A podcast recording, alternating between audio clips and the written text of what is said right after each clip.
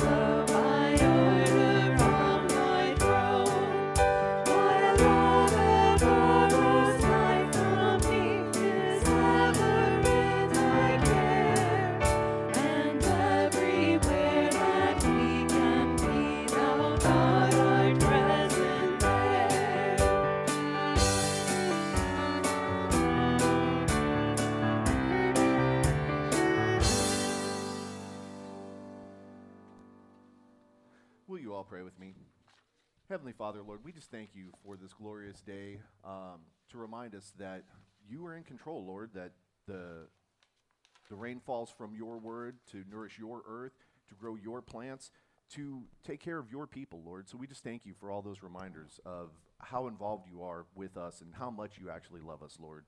We do ask that, that you be with us now, Lord. Just help us turn our attentions towards you.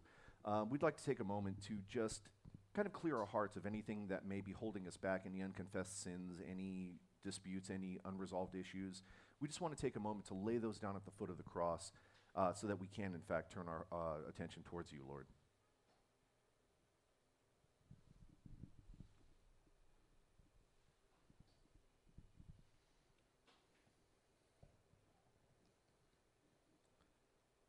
So, again, Heavenly Father, we just thank you for uh, just the reminder of how much you do love us and, and how much you do for us, Lord.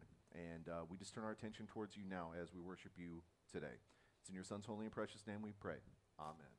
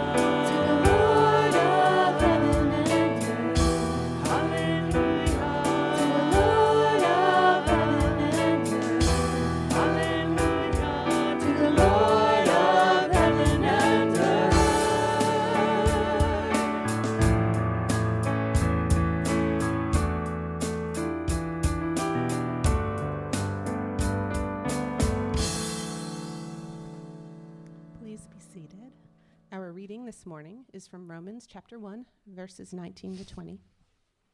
For what can be known about God is plain to them, because God has shown it to them. For his invisible attributes, namely his internal power and divine nature, have been clearly perceived ever since the creation of the world in the things that have been made. So they are without excuse.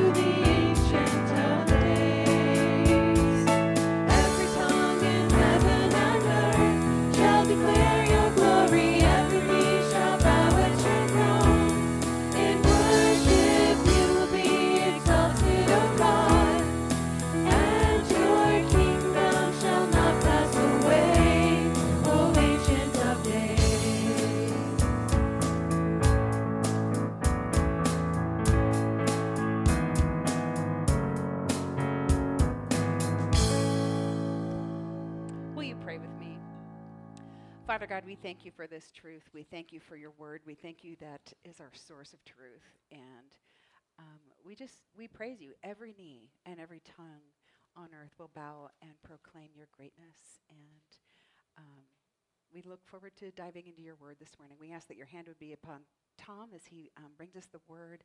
Go ahead in our hearts and um, open us to understand you better um, through the teaching of your word.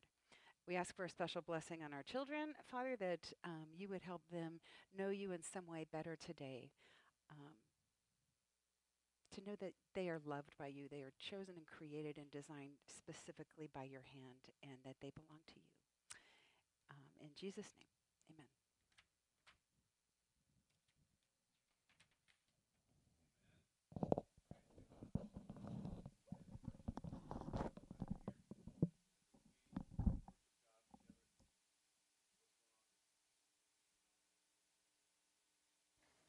Am I on now? Ha ha. That's how you get them to turn your volume up. Just a little trick of the trade. I want to be heard, Troy. I'm bringing the Word of God. Yeah. but I love you guys back in the sound booth. You're beautiful. You're wonderful. Thank you for your service to Christ. And you're humble, Sean. You're humble. Uh, welcome to Hope. I'm Pastor Tom, and as we uh, worship God together here today, several things I want to remind you about. One of which is to please communicate with us and let us know what your prayer requests are. Whatever's going on in your life, we would like to know about it so we can be lifting that need up in prayer. So communicate with us either on this card or you can uh, click through our website and send an email to us that way if you wish. Also, a good reminder uh, that we have a kids printable that we put out every week. And I want to encourage parents, you'll, you'll receive this by email if you're not here in person. Um, but what you are about to receive over the course of the next several months is pretty cool. Uh, we are starting a sermon series today where we are going to sort of do a sweeping overview of the entire Old Testament before Easter. And then the week of, of Palm Sunday, we will begin a study through the New Testament, and we will look first at the Gospel of Matthew and the resurrection as it's accounted there. And so then we'll go through the rest of the New Testament from Easter Sunday forward. Uh, but I would just encourage you, what I hope you will do during this series is a few things that your kids can follow along with you with our Hope Church Kids printable which is available right there on that stool if you want some, and coloring pads, etc. Um, and then you can have those conversations with your kids as you get this overview on Sunday morning and on Tuesday nights in our Zoom Bible studies. You can also sort of follow along and build your understanding of Scripture. I'm hoping that many of you will choose to read certain parts of Scripture every week as we go through this. So I'll give you on Sunday morning the background for a particular section of Scripture. Then I will give you assignments of what you can read that week that will help you, that background will help you understand better what you're reading. And by the time we're done with this, we should all have a better grasp of the big picture of God's Word and how each passage within that big collection fits and points to the cross and leads us closer to Christ. So that's the idea. This is, uh, I don't think this is an overstatement. This is the most ambitious sermon series I've ever undertaken. Uh, we're going to do the entire Bible in about six months, all right? Um, and we're not going to try to obviously cover every verse, but we're going to hit the high points and do this kind of sweeping flyover. But by the time it's over, you and your kids will have an excellent sort of overview thematically of not only each, each portion of Scripture, but how those portions point us to the cross and give us hope and relate to our everyday lives. So that's, the, that's what I'm hoping will happen. Uh, we'll see. We'll see what happens, but that's what I'm hoping will happen. And uh, so, to that end, this week we're going to start on Tuesday night. We're going to restart our Tuesday night Bible studies. Those will be focused because the first week of the series starts in the book of Genesis, which is the first book of the Bible. It makes sense. And we're going to study the book of Genesis on Tuesday night. And so here's how this is going to work. We, or we, how we think it's going to work. Um, we've had a really good, steady group of folks who've been zooming in on Tuesday nights for Bible study. And so we're going to try to keep that group largely intact. And then we're going to try to build a second group of folks that we're hoping will come because of this sermon series to be part of the Tuesday night Zoom Bible study. And we're hoping that having two groups meeting at the same time will allow for better discussion and uh, rather than one large group, we have two smaller groups. Um, and so those conversations, that dialogue will be done. We'll have a portion of it together, and then we will break out and do separate discussion groups for the study. Is that, that that's what we're hoping to do?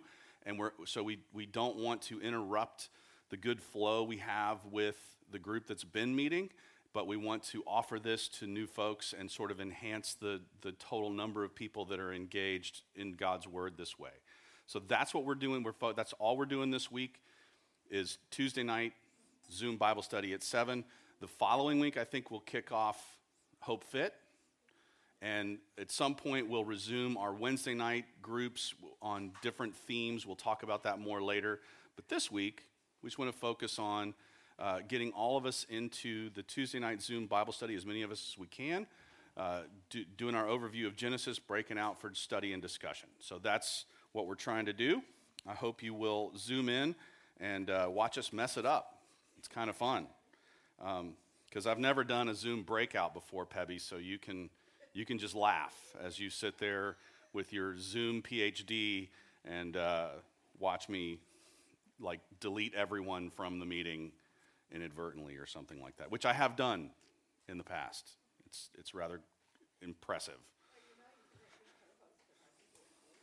I don't think our Zoom account allows for a co host, does it? No, unless one host, I can co host. I think you're right. All right. So consider yourself the co host. All right. Very good. Um, but uh, that's what's going on. So that's what we're going to focus on. And you know what I think? I think since it's 40 degrees and raining, that nativity scene looks great right where it is. It is just, it's just beautiful. I just, we're going to enjoy it a little bit longer because, you know. Oh, the river walk is leaving the lights up until Valentine's Day. Okay. Yeah. Yeah. It works for me.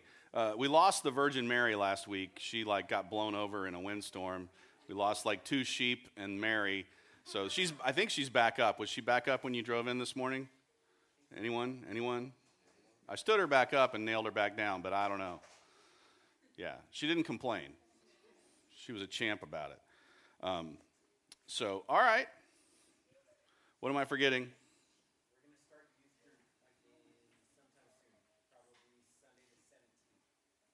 Okay. John? Okay, so the interior Christmas decorations can go in their respective bins, and we'll throw them up in the attic when we're done. Thank you, sir. So we'll we'll de-Christmas the inside where we can control the climate, and we'll let God tell us when He wants the nativity scene down. I mean, He likes the Holy Family, so He can have it there as long as He wants. Um, what? Uh, the men's meeting, January 22nd, which is a Friday night, right here, 7 o'clock ish. Details coming soon. Um, all right. What else did I forget? Women's Craft Day. I've got all this in writing. You gave it to me. I don't know why I'm not reading it. When is this? January the 30th. That's a Saturday. All right. 9 to 3 for our crafty women. All right. Will you join me in prayer as we prepare our hearts for God's word this morning? God, our loving Father, we thank you for this community of faith to which you have called us to be a part. We thank you for um, all that you do uh, here at Hope and through Hope. And we pray that you would be glorified this morning as we worship you through your word now, that uh, your word would be alive and moving in our own hearts, that you would open our hearts as we open your word, that you would read what is there and reveal to us what we need to confess and what we need to give to you and release to you and, and what we need to take away and take into our hearts uh, as a result of meeting you through your word here today. And to that end, we lay at the foot of your cross the burdens of our hearts that we might be more free to encounter you here through your word today. We give you our sins and our failures, and we thank you for the forgiveness and grace that are ours in Jesus Christ. We pray that you would lift our heads to the hope of the resurrection of Christ from the dead, and that you would remind us that we are seated with him at the right hand of God the Father Almighty. That that would provide strength and hope for us in every day of our lives. And Lord, we lift before you uh, those who we know and love who are sick, who are facing uncertain diagnoses, recovering from medical procedures, and we pray that you would pour out your healing mercies upon your people. We pray especially this morning for Linda Harris as she continues through her cancer treatment. And we just pray you would use that process to pour out your full and complete healing upon her body. Lord, we lift up those who grieve. We pray your comfort over them. We think especially this morning of Ann Topperwine and the loss of her father. And we just pray your comfort and peace in her heart and throughout her family, uh, that they would uh, find you present and real to them in these times. Lord, we lift up our country and our leaders at every level of government, elected and appointed. We pray for wisdom and discernment in the decisions that are before them. We pray for peace and unity in this land, and we pray that it would start with us, that we would be voices of uh, your love and grace in this dark and hurting world. And Father, we lift up our men and women in uniform all over the world, and we just pray your protection over them. We give you thanks for their willingness to serve, to defend, uh, and protect the Constitution of this country. And we just pray, especially for those who are separated from their families or those who are in harm's way, that you would bring them home safely. Lord, we lift up your church here at Hope and around the world. We pray that your word would go forth through your people and that it would continue to not return to you empty. And Lord, that you would be at work through the church plants of our denomination uh, to extend your grace in this country. We lift up our church plants that are in Texas, in Katy, in New Braunfels, and in Austin, and we just pray your grace and mercy over those works of your Spirit in those places. We lift up our missionaries around the world uh, that we support, and we just pray that you would continue to use them to shine your light in their regions of the world. We think of Paul and Elizabeth Branch in Guatemala, and John and Diane Davis in Laredo, Texas. We lift up Pastor Miguel and his wife Tatiana at our sister church in Camajuani, Cuba. We lift up Patchy and Marilyn Quesada in Havana, Cuba. we lift up Robbie and Joyce Hamd as they continue to serve uh, the extension of your kingdom in Beirut, Lebanon. And we lift up Monica and Benjamin Bailey as they continue to serve you in the Middle East. And we just pray your blessing over them and over what you're doing through them. We pray you would be with us now, uh, inhabit uh, our opening of your word with the presence and power of your Holy Spirit to the glory of your name by the grace of your Son, Jesus Christ, in whose name we pray. Amen. All right. So here we go. Um, I, I, stated this earlier. I'll, I'll, try to restate it in a slightly different way. But our hope is that as this series unfolds, you, each of you, will gain a deeper understanding of sort of the, the full uh, beauty and context of God's Word, so that as you study, as you open any portion of the Bible, you have a better grasp of what it is you're reading and what it says to you today. And so, to that end, we're, we're doing this sort of running survey through the scriptures. I, I think this will be fun. I think it'll be insightful. And I think it will also be uh, very um, helpful to each of us on a personal level because God's word is really where we derive our strength. It's the force in our life that grounds us. It's that fixed and unchanging rock that we define ourselves from. And as we better understand it, we better understand ourselves, which is not always pleasant, but we also under, better understand the grace of God through Jesus Christ. And so this series is about following a single promise that God gives to his people as it is developed throughout the 66 books of the Bible, or the we call them 66 books. They weren't originally collected that way. The Jewish people have a different way of counting what's a book and what's not a book. For example, 1st and 2nd Kings we consider two books. The Jews consider that one book. Who cares, right? It's the Bible, it's the holy living word of God and we need it.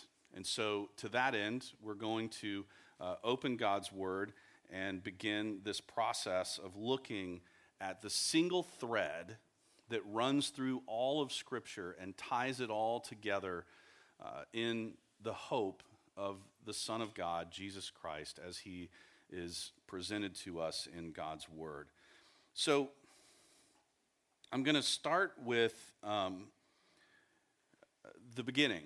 Mike Clifton's favorite Bible verse, because Mike Clifton played a lot of baseball when he was younger and he just loves the fact that the Bible starts with in the big inning. Get it? Got it? Good. All right.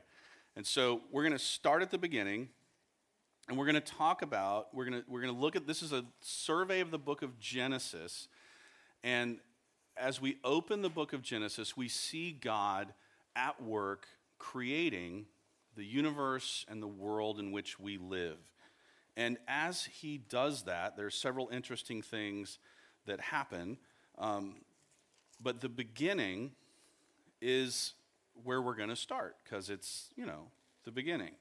But we're looking for, in this first section of the book of Genesis, the first 11 chapters, we're looking for the promise of God in four different events. The first of those events is, is the event of creation, which is sort of um, the event that doesn't need a promise. When God creates the universe, it is without sin, it is without flaw, it is without uh, the need for a Savior. And so we get a glimpse of this beautiful idea of God creating the world and humanity in harmony, in peace, and in relationship to Him. So the promise is first seen through four events. The first of those is creation, where the standard is set the standard of harmony and peace and goodness reigning throughout the universe. Genesis chapter 1, verse 1 In the beginning, God created the heavens and the earth. The second event that we're going to look at is the event of the fall of humankind into sin. You know the story. It's Adam and Eve. They're in the garden. God has created them in his image. They're living in harmony with each other and with their creator. And then enter stage left the serpent. And the serpent deceives the woman into thinking that, that if she eats this fruit, she will be like God. This is the ultimate temptation, right?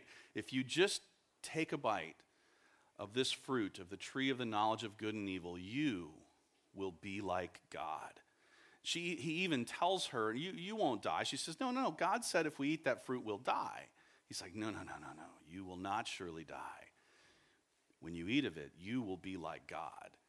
And the woman eats and gives it to her husband, who's sitting there watching this whole thing unfold like an idiot. And um, they eat and they sin, and the entire world changes. Everything is different now. And you know the story. Adam and Eve, they go and they, they hide from God. They clothe themselves because they're feeling shame for the first time in their lives. And they go and are found by God who calls them out. And then he calls the serpent. Well, he says to the man, What happened?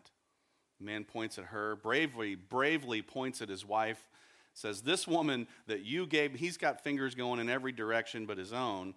He's like, This woman that you gave me, that's, yeah, you did this, she did this, whatever. He's escaped. It's, it's really hard to read because it's so me. Um, and God says, turns to the woman, and she points at the serpent, which is actually accurate. Says, you know, he convinced me to do this. And then he turns to the serpent and he says, you know, woe are you, uh, and you are forever going to be eating the dust of the earth. He took the arms and legs of the serpent away, um, and there this thing lies in the dust. And God says, in that context, he, well, I'm going to read that in a second. But so the second event is the fall of humankind into sin, and we see that sin destroys the harmony of creation that, that we saw set up in chapters 1 and 2. And so think about that. Humankind existed at one point with no conflict, no war, uh, no lack of communication, honey. That's my fault, right? I didn't. I don't communicate well at home. Um, but there was none of that. There was just total openness, vulnerability, honesty, communication, love, grace, truth, all of it together in harmony. And then sin enters the picture. That harmony is broken harmony between God and man, harmony between man and woman, harmony among all of mankind. And you see in the first generation after Adam and Eve, of the people who were born into this state of sin, you see violence and conflict and murder emerge almost immediately in the story of Scripture after the fall. So, the fall, in the fall, sin destroys the harmony of creation. Adam and Eve are cast out of this place of good and peace and provision in the Garden of Eden. I'm going to read uh, just one verse from Genesis chapter 3. This is God speaking to the serpent in the wake of the introduction of sin into the world. God says, I will put enmity between you and the woman, between your offspring and her offspring. He shall bruise your head, and you shall bruise his feet, his heel, excuse me. So this is a bit cryptic, but in God is stating this reality to the serpent. He says it in front of Adam and Eve. And because he is giving the serpent his reckoning and is, extends this, this distant but clear uh, metaphor of defeat, Adam and Eve have hope that they're not going to be forever bound by the evil that, ha- that they have succumbed to in their temptation. That there is, there is a promise here in these words that God will prevail over evil.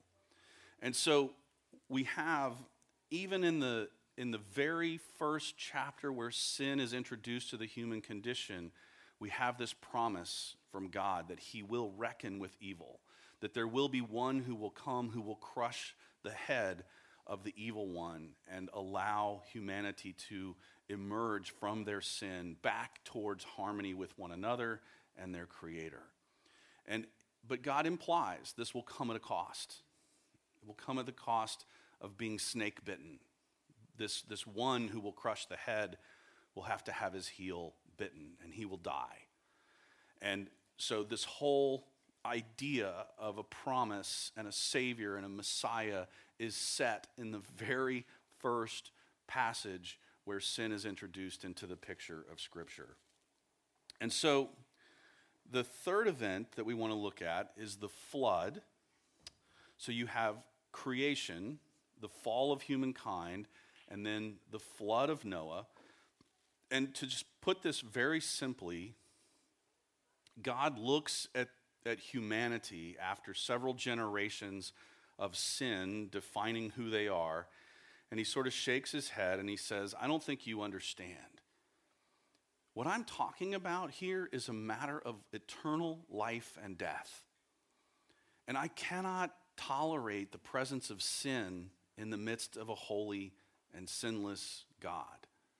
And so I want to demonstrate to humanity how serious this is. And God floods the earth. And darn near everyone dies. And from that reign of death, God saves a small family. He starts over. And this is a really important idea that, that sin reigns in humanity and it swells to this point, and then God starts, it hits the restart button through one person. And in this case, it's Noah and his family. One person and his family, I should say. So you'll see this pattern repeat itself throughout the Bible. But for now, God, in the wake of the flood, he looks at Noah and he says, Listen, I, have made my point. I, want you to understand this, what I'm telling you, what I'm calling you toward, is really important. It's a, it's a matter of eternal life and death. And so, in the flood, after the flood, God gives Noah a sign. He's like, I'm not going to do, I'm not going to pour out my judgment that way again. I'm not going to flood the entire earth and wipe out the mass of humanity like that. Um, I promise. I'm going to I'm gonna res- hit the reset button in a different way from now on. And so that promise is sealed with Noah with the sign of the rainbow. God gives Noah the sign of the rainbow. He says, whenever, you, whenever there's rain, at the end of it, you will see the rainbow. And it's sort of a beautiful expression of hope that, that there, there are gloomy days, there are gloomy years. I think we just had one. Um, and this one's not off to a ragingly great start either. So hold on. Um, but there are, there are bad times, there there's devastation, there's despair, but there's always hope. And so this promise is set before us. Genesis 9, verse 13. God says, I have set my bow in the cloud, and it shall be a sign of the covenant between me and the earth. This promise of God is expressed in Scripture through the word covenant. A covenant means a cutting, that, that there's a cutting of flesh that, that leads to, to blood. And God says, I've cut my covenant with the earth, that I'm not going to do this this way again. I'm going to hit the reset button differently. And then we see, we see this uh, recur at the Tower of Babel later in the book of Genesis in chapter 11. And here's what's going on mankind is, is together. This is the cradle of civilization uh, in the Fertile Crescent of Mesopotamia. And man has discovered a new technology. We call these bricks. And with the firing of bricks comes the promise of building. And one of the first things that humanity decides to do is to build a pyramid that will reach heaven.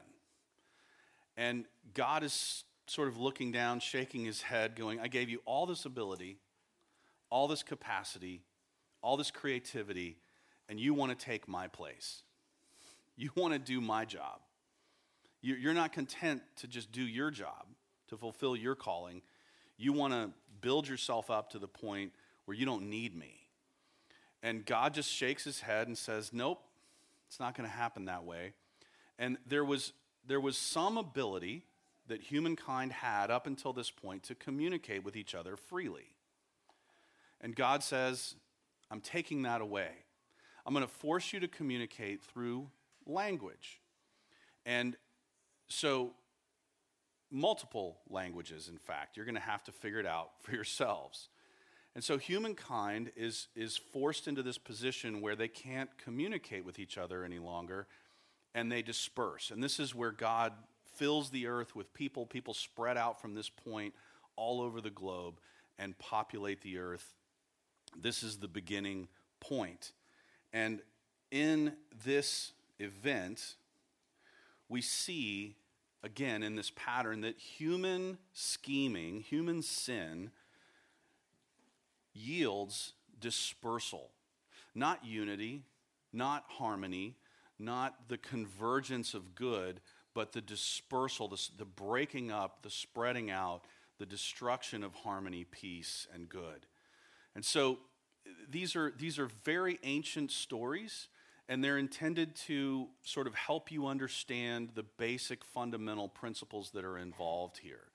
That when sinful people pool their resources, it gets really ugly and disharmonious. And people get greedy and uh, prideful and hurtful and mean and violent and cruel. And you'll see this as you read through the book of Genesis, these early 11 chapters, you will see this pattern time and time again. God re- hits the reset button, and people are okay, and then they devolve into hatred, contention, division, and violence. And so here we are in these first four events, these sort of back and forth between the goodness of God, the potential in a humanity created in the image of God, and the ways in which that potential is destroyed by sin, greed, and violence. And so the promise in those first four events in Scripture, and then we shift. God hits the reset button in a different way he hits the reset button with a man named Abram. And Abram is living near this Fertile Crescent area. And God comes to him and says, Move, pick up your stuff, get out of here. I'm taking you somewhere. And God moves Abram to the land of Canaan. We call that land today Israel. Um, And Abram follows God. But we learn very quickly that Abram is not a very good person. He, he lies about his wife. He says, No, no, she's my sister, and then gives her as a wife to a king. It's like, dude, that's creepy.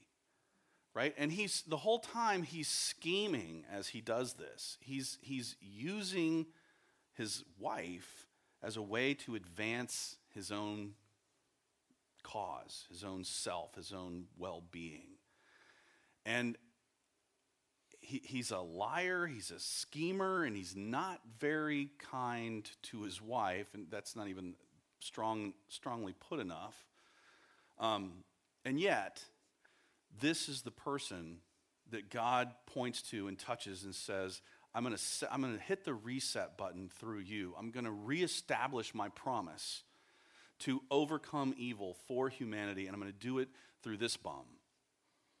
Right? And so when when when I come to the cross, I can look up and I can say, okay, if God could choose Abraham or Abram, he can, he can choose me. Because here's what you don't know about me you don't know what's really in here, right? And it's not pretty. Uh, there's, there's one of you in this sphere that knows me pretty well. Her name is Kathy. I happen to be married to her. She's my first wife. Um, sorry, it's a bad joke. Um, Lois isn't laughing. She's like, I'm going to kill you. I was like, okay. Just takes me back this to Genesis right there. Division, hatred, violence, it's all coming together right here. I'm not going to live through the rest of this day, I don't think. Um, my point is that, that each of us are Abram. Each of us are Sarah, or Sarai, as she begins the story. And, and she acts out of fear and insecurity um, and takes an action that, that still, this day, has cultural consequences. That there's still violence between people groups because of a decision that Sarah made out of fear and insecurity. And you could, you could say Abram did the same thing out of, out of greed and, and self interest. He perpetuated all these, these people groups that still don't get along. Um, so here we have, and we're going to look. We've seen the promise in four different events, and now we want to look at the promise in the as it comes to one family. God hits the reset button. He chooses Abram Abram receives the promise and the sign. Remember that when God told Noah, re, hit the reset button with Noah, he gave him a sign. When God came to Adam and Eve at the end of the chapter 3 of the book of Genesis, in their sin, he gave them a sign. He killed an animal and covered them in the skin of that animal. So you see this pattern of, of blood or death, a sign, a promise. It's all, it's all sort of unfolding before us. Abraham receives the promise and the sign. I'm going to read two verses from Genesis, uh, tw- one from, tw- from 12 and then one verse from Genesis chapter 17. And I will make of you, this is God speaking to Abram, I will make of you a great nation, and I will bless you and make your name great, so that you will be a blessing. I will bless those who bless you, and him who dishonors you I will curse. And in you all the families of the earth shall be blessed. And then a few chapters later, God says this to Abram, or to Abraham in this case, I think. Yeah. Um, this is my covenant, which you shall keep between me and you and your offspring after you. Every male among you shall be circumcised. Um, again, there's a promise of blessing all nations through the descendants of Abram. And then there's the sign that is, that is given by God that seems weird. I'll give you that. It's a little creepy. Um, but it involves blood. And it also indicates that there will be a son someday who will be born, who will bleed, and his blood will provide atonement for our sins. His blood will fulfill the promise of God to triumph over evil, not just in the world, but in my own heart. And so all these seminal metaphors are set in place in the early stories of Scripture. And we've seen this, this shift from four events to the, to the way the promise is put into the heart of one family. And so Abram, God renames him Abraham, the father of many, is what the word means. And you know the story. He and Sarah are getting up in age. They're probably in their 90s, and they've never had a child. And God tells them this, gives them this promise that your descendant, meaning through Sarah, your descendant will be the, the, the family that blesses the whole earth. And Sarah laughs. And God says, uh, Bad idea. Because I made a promise and I plan to keep it. And so the next person in this family is Isaac, the son of Abraham and Sarah, who was born naturally to them in their old age. And Isaac proves that God's promise is alive, even in the face of total impossibility. God's promise is still alive. Do you need to hear that? Do you need to hear that God's promise is still alive? Regardless of the impossible odds that you face, of what seems like a no way prospect, God says, I make a way. I am the way, the truth, and the life. And so we see in each of these episodes of God hitting the reset button and extending his promise into the future of his people, we see these points of light for ourselves. That we need this. We need to see these things. Um, Isaac proves that the promise is alive not just through his birth, but you remember the weird story where God tells Abraham, Take your son up to the top of this hill and kill him as a sacrifice to me. Terrible story, really. And yet, God is placing the imprint on history of his plan, of his heart, of the way in which he works. And he's saying to us who can see it, this is what's going to happen. There's going to be a promised son, a son who, who is born into the realization that my promise is alive. And he's going to go up on that hill and he's going to be sacrificed. And that sacrifice will bring forgiveness to God's people. It will begin the process of reversing what happened when sin entered the human condition. This is a little bit crazy, but do you know what hill Abram took Isaac up to to sacrifice him? Anyone? Anyone? What? People are mumbling. What? Speak up, child. Eventually, it becomes known as Golgotha. And Abram takes Isaac up to this hill to sacrifice him. That's the hill where Jesus will die for our sins. That is the very piece of earth that the blood of our Savior will be shed upon. Holy mackerel. Um, and, and I still manage to doubt that God knows what he's doing. I still second guess him. I still grab for my own. I still, yeah, you get it. But Genesis chapter 21, verses 1 and 2 the Lord visited Sarah as he had said, and the Lord did to Sarah as he had promised. And Sarah conceived and bore Abraham a son in his old age at the time of which God had spoken to him. Isaac proves that the promise is alive, and his son, Jacob, one of his sons, proves to us that the promise is unconditional. It, when you read this story this week, I hope you'll notice Jacob when, when his brother comes out of the womb, they're twins, Jacob is literally holding the heel of his brother as his brother is born. Um, that term for heel catcher, heel grabber, is an old Jewish phrase that predated this birth. It meant like schemer, the one who trips up someone else to gain advantage over them.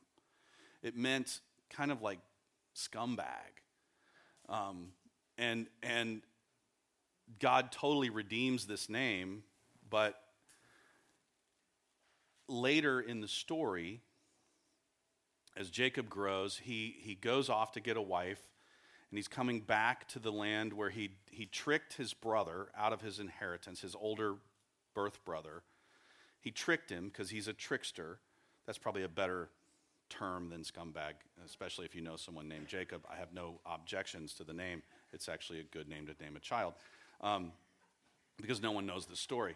Um, but anyway, um, here's where I'm going that Jacob has made a, a life, an identity out of scheming, out of being a trickster, out of taking advantage of other people. He tricks his own father out of his brother's birthright, etc., tricks his brother. He's not a good person. He goes off to another land to get a wife. He tries to trick his father in law, who then tricks him, and he ends up with two wives that are sisters. Bad idea. really bad idea. Um, and so he's coming back to the land of Canaan, and he, he, he literally says to his wives and his kids, he's like, you know what? My brother's over there. I'm pretty sure he hates me because I tricked him out of everything.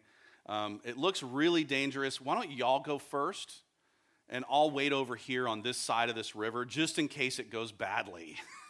right? What a brave guy.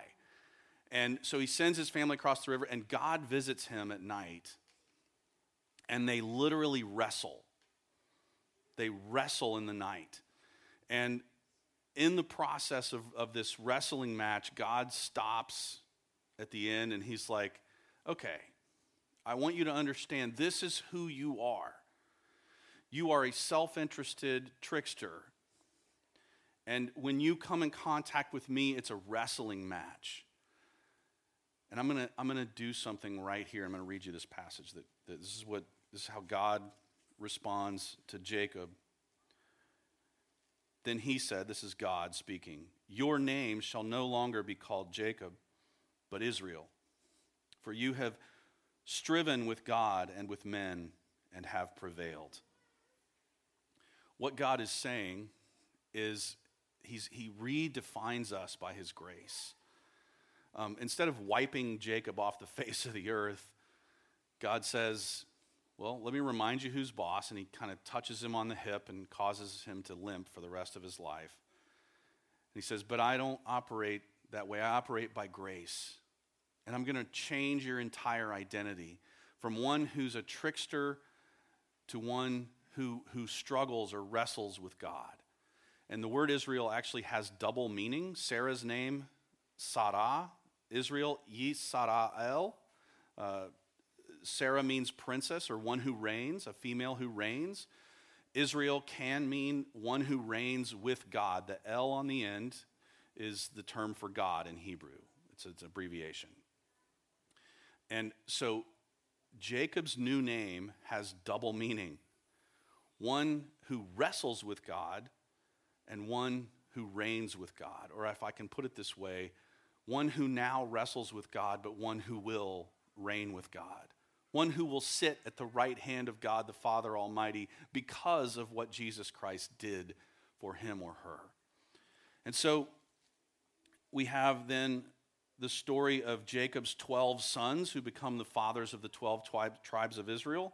Uh, we're going to talk about one of those named Joseph, uh, who proves to us that the promise is stronger than evil. His brothers sell him into slavery. And then years later, you should read this for yourself. It's in the book of Genesis. You should read the whole story. The verse, the chapters are written there for you, verse chapters 36 through 50. His brothers sell him into slavery. And then when they fall into famine, they have to go to Egypt for food. And who's in charge of the food in Egypt but the brother they sold into slavery? Oops. And Joseph points out here in these words, Genesis 50, verse 20 As for you, you meant evil against me, but God meant it for good, to bring it about that many people should be kept alive as they are today. And so the operation of God and the fulfillment of his promise brings life. It, it brings hope. It brings the acknowledgement that good will prevail over evil, that God can use anything for his good. And we have the story of Judah, another story you should read. It follows, he's Joseph's brother. But the reason this is important, Judah has, he's not the firstborn who would have borne the, the, the right to rule over his family. But his older brothers, who were ahead of him in the lineage, they messed it up so bad. God was like, nope, nope, nope, nope. I want you. Judah was not a good person either, but a great name for a kid. Right? Judah was not a good person either. God will redeem this. But um, Judah, well, read it, read it for yourself. It's, it's pretty scandalous, some of the things that he does. Um, but he proves to us that the promise will be fulfilled in spite of our sin. That our sin cannot stop the progress of the promise of God in our own hearts or in the world. That it doesn't matter, well, it does matter how bad we are, but however bad we are, it's not going to um, stop the progress of God's love in the world. And so through these people, through this family, we see this idea of blessing coming down, the promise being pushed through this messed up, dysfunctional family. Uh, they're really they're they're bad people. Um, but I want to read this. This is at the end of the story. Jacob, the father, Israel, is giving words of either prophecy or blessing over his sons. And this is what he says to Judah The scepter shall not depart from Judah, nor the ruler's staff from between his feet, until tribute comes to him, and to him shall be the obedience of the peoples. Do you know what tribe Jesus was born into? The tribe of Judah. Jesus was a human uh, descendant of this man. He is the fulfillment of this promise.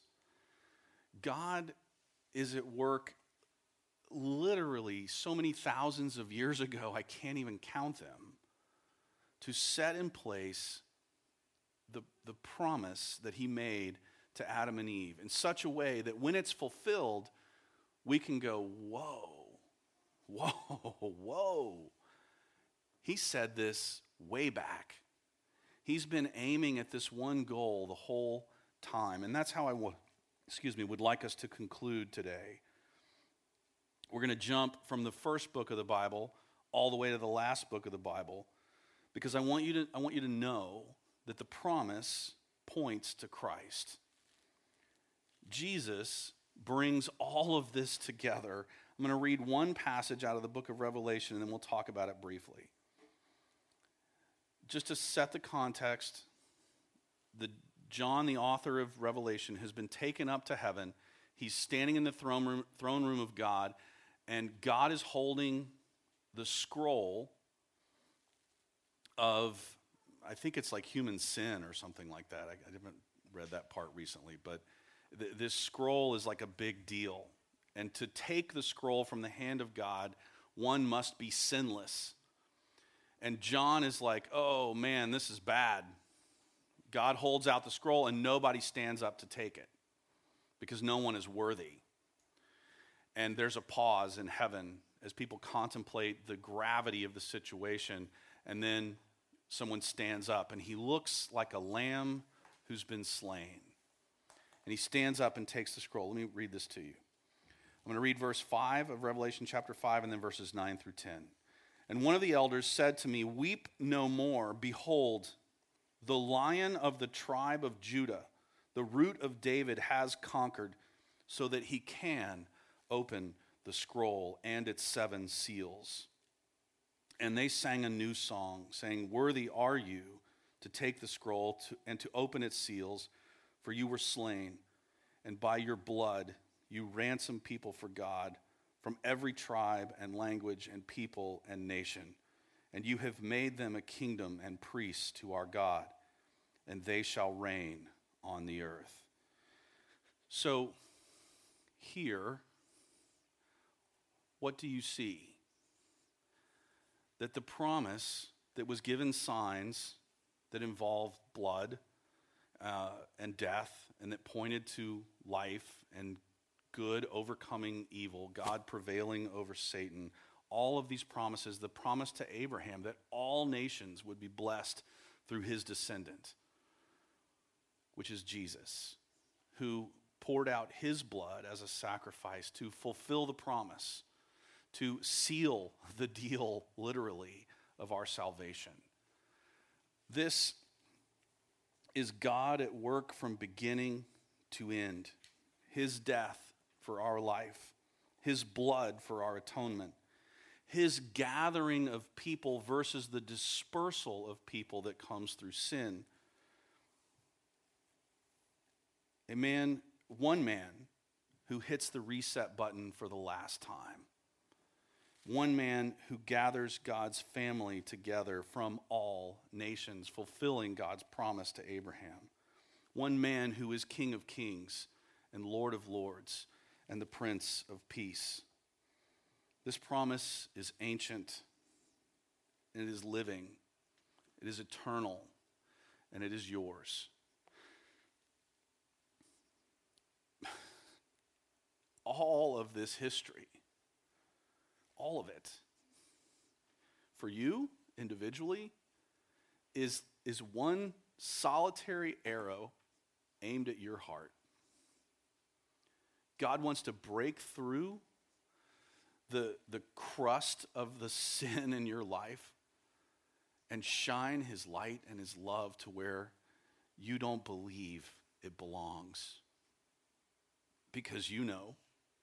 You know what's in there. I know what's in mine.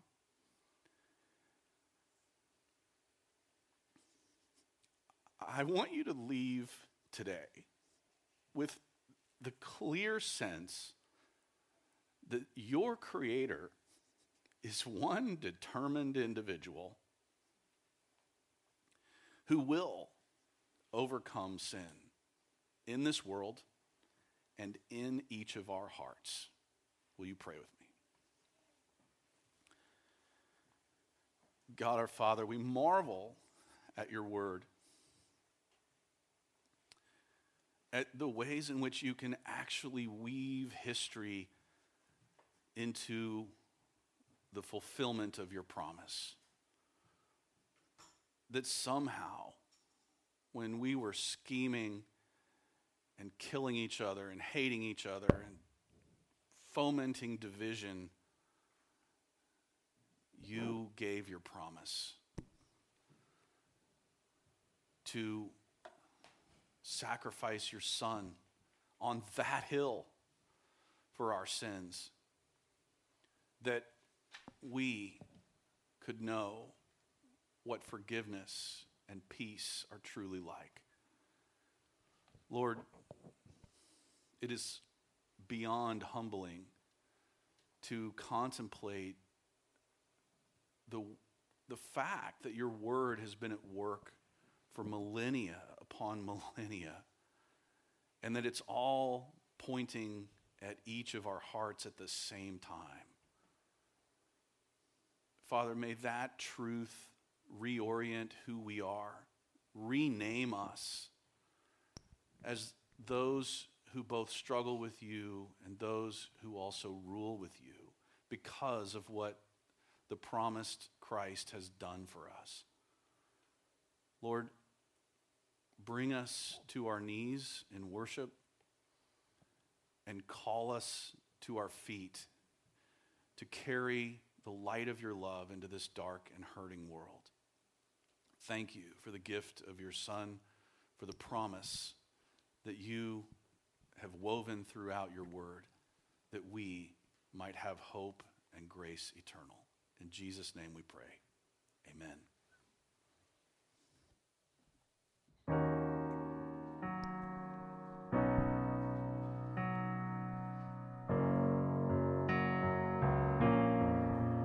I see shattered.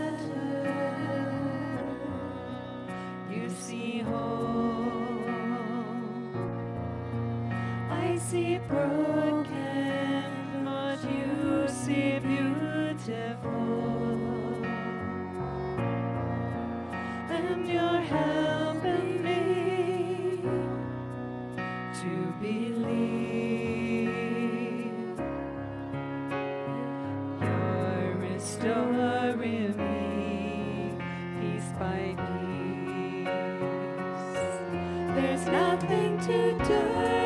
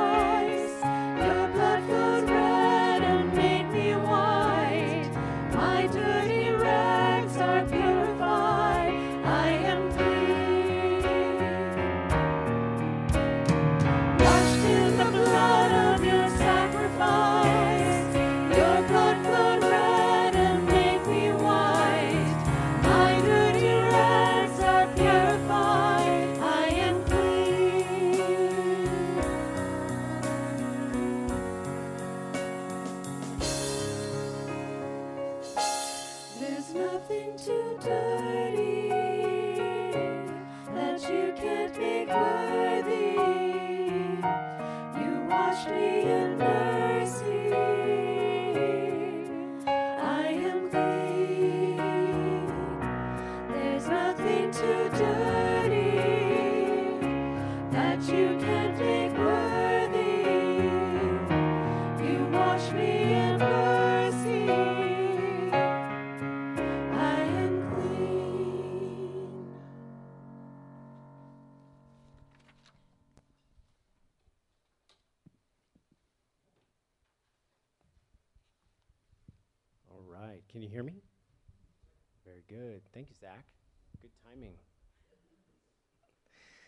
This is the offertory portion of our service. This is when we think about um, how we can offer ourselves back to God. And so we do that in lots of ways here at Hope. It's not just about financial giving, even though that is an important part of it. Um, there are there's a bucket in the back in our Western theme back there that you can put money in, or you can do it um, online. I believe we even have a QR code on the back of our bulletin to make it easy. Um, it is a very important part of our spiritual maturity that we would trust God with our finances. But we also want to give of our time and of our talent. There are so many ways that you can give back to God. But we also take this time to just think about what we've learned. And one, good job teaching the entire book of Genesis today, Tom. Well done. And thank you for being the type of pastor that would take on such an ambitious sermon series. This is going to be fun and I'm sure a little bit exhausting for you at the same time. So, but this is going to be awesome. I look forward to just being able to have a better understanding of the entire Bible so that when I'm reading any singular portion, I kind of know where it belongs in the overall framework. But when I think about this book of Genesis, I a couple of things come to mind. One, God's got this. At no point was he ever surprised at any one of these people and their sin.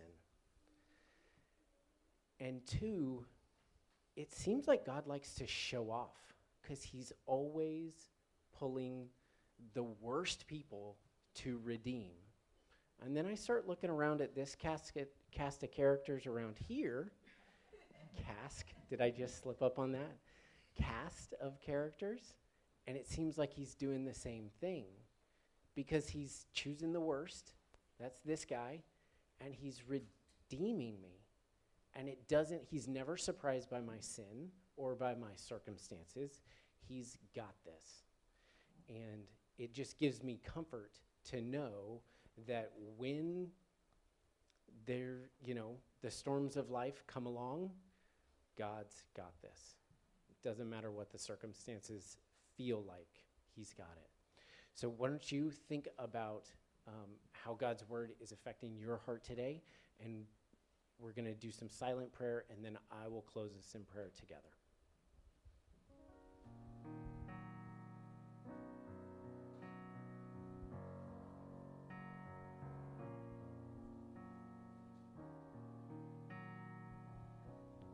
Father, you are so good. Your mercy and your grace are new every morning, and you are never surprised by our faithlessness or our sin.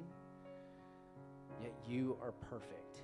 And from the very beginning, you knew that we would fail, but you always had a plan to redeem us.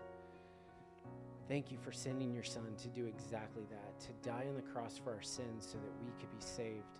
And Lord, I just pray that we would love you more each and every day, and that we would be transparent with each other and with the world so that they can see how awesome and how powerful you are that you can take someone as awful as myself and redeem us fully and seat us at your right hand.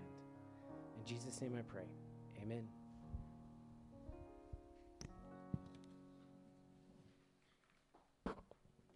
Will you stand and let's worship together and um, put this song in our mind. Let's let's head into our week full of full of praise. And this is another peek at that heavenly scene Tom just read. Um, so let's fill our um, our mind with this beauty as we worship and head into our week.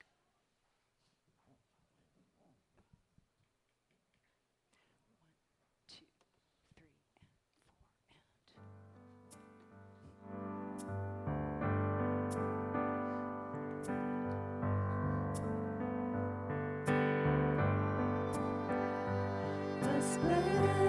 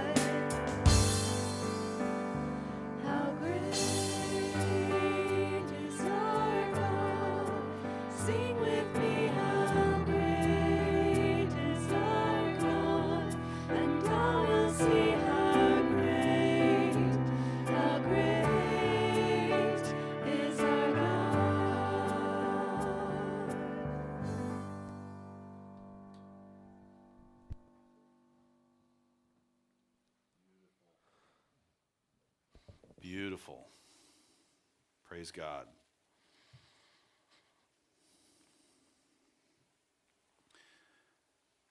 So here's, here's what I hope we will all do together. Uh, Open, open your Bible this week. Read, if you read nothing else, read the first three chapters of Genesis. Chapter 1, creation of the universe. Chapter 2, the creation of humankind.